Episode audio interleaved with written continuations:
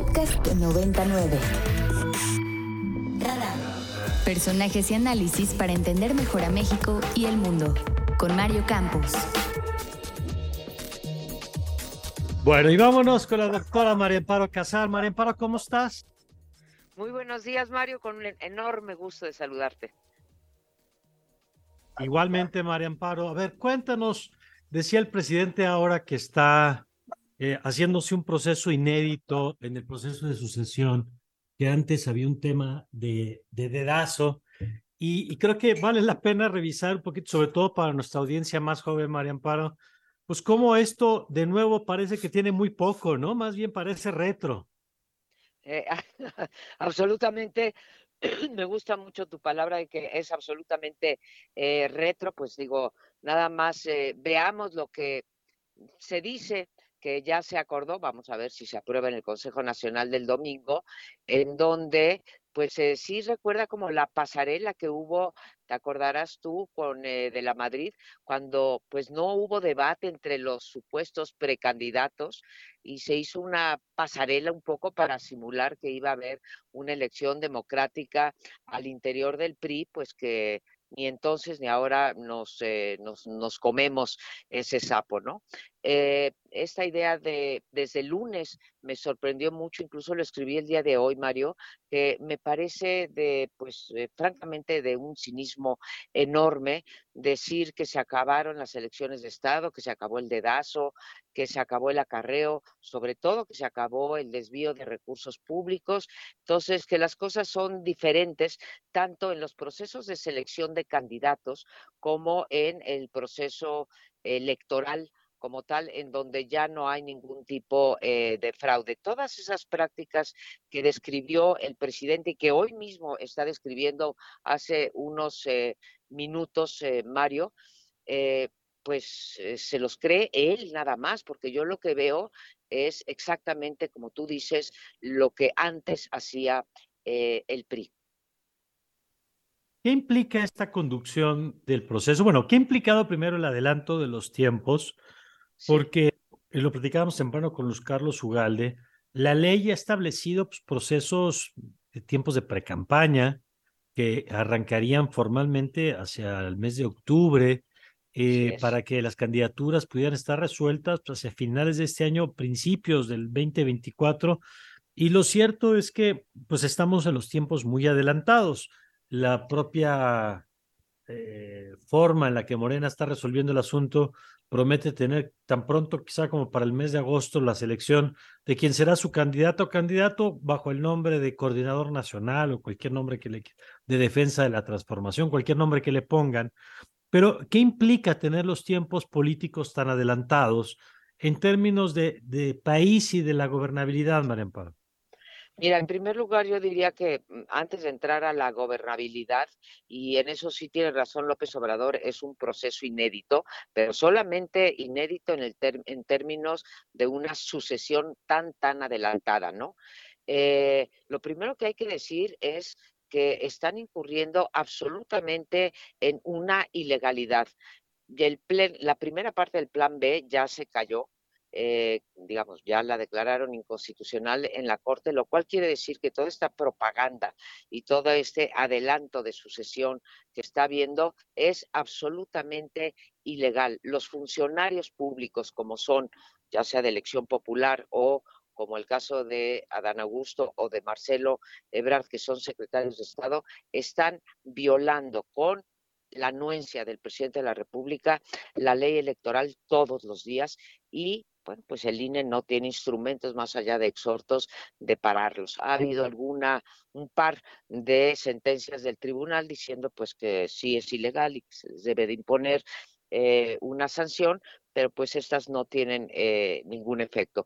Entonces, más que de sucesión adelantada, yo diría una ilegalidad adelantada absoluta por los cuatro costados, Mario, se está violando la ley.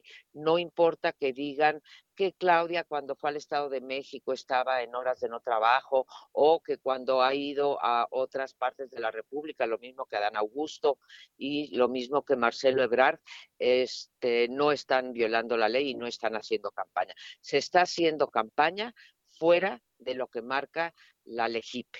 Y eso creo que no tiene vuelta de hoja y para una persona como Andrés Manuel López Obrador, que el día lunes también dijo que en México ya se había cito textualmente, afianzado la, la democracia y se habían acabado las eh, prácticas eh, de la hegemonía prista, pues como tú pienso que se están reeditando con el problema adicional que son, entonces no era con abierta con abierta ilegalidad, ahora sí es con abierta ilegalidad. Y como dices, pues habrá una simulación en el sentido de que al precandidato o precandidata la nombrarán como nombraron a, Delfina Gómez, la, pues la jefa de los comités distritales, una cosa así, en el Estado de México, y pues harán una cosa por el estilo. La segunda es que tampoco nos traguemos la mentira que porque renuncien se acabará el uso ilegal de recursos públicos. Los recursos públicos seguirán fluyendo para unos más, para otros menos,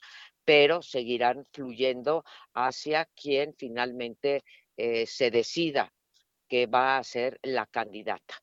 Ahora, las reglas, Mario, hoy el periódico Reforma, pues eh, revela, no sé bien quién fue la fuente, pero revela de un asistente a la cena que solamente habrá una encuesta, por ejemplo, ¿no? Yo me pregunto, ¿qué va a pasar cuando tuvimos el espectáculo de eh, los encuestadores o de la mayoría de los encuestadores, con algunas eh, muy sonadas excepciones, como fue el caso de Lorena Becerra de Reforma, a quien felicito, eh, pues muchas casas encuestadoras de renombre pues daban hasta 22 puntos de ventaja, ¿no? Bueno, todavía hasta en encuestas de salida, María Amparo. tienes razón, hasta encuestas de salida que fallaron ahí, sí, no por 22, pero por 15 puntos porcentuales.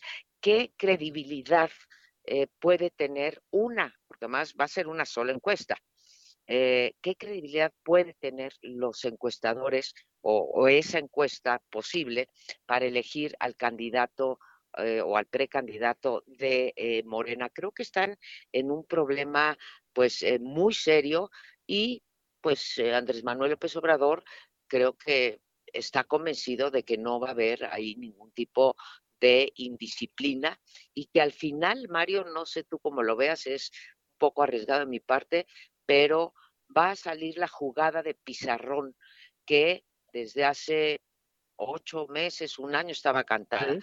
Claudia para presidenta, eh, Adán Augusto para, digo, Adán Augusto para la Cámara de Diputados y Marcelo Eblar para la de senadores. Eso es lo que yo preveo este, que le va a salir al presidente como su jugada de pizarrón. hoy, hoy es interesante en esto que dice María Amparo de las reglas del reforma. Eh, dice esto que el segundo tercer lugar de la encuesta serían los coordinadores de las bancadas en diputados y en el Senado, y el cuarto me encanta, dice, se deberá ser incluido en el gabinete en una posición privilegiada, ¿eh? así dice el texto. Bueno, ahora, ¿qué implica esto? Ya, habrá que ver qué es privilegiada, ¿no? Pero bueno, eh, ¿qué implica esto, María Amparo, para la oposición? Pues porque el que va administrando, yo decía la, el comentario hace rato que cuando el presidente dice en la mañana ya inició, lo que en realidad quiere decir es ya inicié. Y eh, cuando el presidente está estableciendo los tiempos, pues también le impone de alguna manera los tiempos a la oposición, que yo no sé qué calendario traían, pero parece que tendrán que ajustarlo. ¿Cómo lo ves para ellos? Mira, después de la elección del Estado de México, a mí me sorprendió, eh, me sorprendió para bien que salieran diciendo que se mantiene la alianza. Claro, decir no es hacer, ¿no? Eh, pero me sorprendió o me decepcionó enormemente eh, que pues los tiempos que están hablando ellos es al 26 de, junio para acordar el método de selección. yo, yo diría pues que está un poco, siguen deshojando la margarita o están un poco aletargados. Eh, claro, me podrías decir, oye, María Amparo, estás tú eh, alentando a que de la misma manera que Morena viola las leyes electorales, pues este, estás alentando a que va por México las viole también. Pero creo que en estos tiempos, sin que salgan a hacer campaña, cada día que la, se tarda la Alianza por México en decir cómo va a ser eh, su proceso y que se empiece a hablar de las de los precandidatos del otro lado o de las corcholatas del otro lado, es un día más que las noticias y los comentaristas. Y tú seguimos hablando de la renuncia de Marcelo Ebrard, de las posibilidades de Claudio, del dedazo de Claudia, del dedazo de este del presidente López Obrador y nadie estamos hablando del el otro lado. O sea, el espacio público, el debate público sigue copado por el presidente, por Morena, por sus corcholatas, etcétera. Yo creo que deberían de tener, imprimirle un sentido de urgencia a los acuerdos. Y ya si me apuras mucho, creo que los acuerdos, y esto eh, me lo dijo un connotado eh, Pristi, creo que tiene eh, razón, eh, debería de ser de abajo hacia arriba. Tenemos una elección enorme, Mario. Le va por México, tiene o como lo tiene Morena, un montón de puestos a repartir, nueve gubernaturas, 628 eh, legisladores y, bueno, municipales y congresos locales. Entonces, pues eh, hagan su, su, reparto, incluyendo a la sociedad eh, civil, hagan su reparto y nombren después al candidato presidencial, pero por Dios, imprímanle el sentido de urgencia que tiene, que ya hablemos sobre qué quiere la coalición Va por México para el futuro de México, porque seguimos hablando todos sobre Marcelo, Claudia, Adán, eh, en fin, el tuit que puso ayer Adán, que era muy críptico sobre el Señor, yo no sé quién es el Señor, si el Señor de los cielos, si es el nuestro, Dios nuestro Señor o el Señor López Obrador, pero bueno, seguimos, siguen acaparando el debate público. Sin duda. María Amparo, gracias como siempre por tomarnos la llamada. Al contrario, me encanta estar contigo y con tu auditorio. Siempre preguntas inteligentes, Mario, que te retan. Muchas gracias, María Amparo, la doctora María Amparo. Abrazo. abrazo, abrazo de vuelta. Para más contenidos como este, descarga nuestra aplicación disponible para Android y iOS o visita ibero909.fm.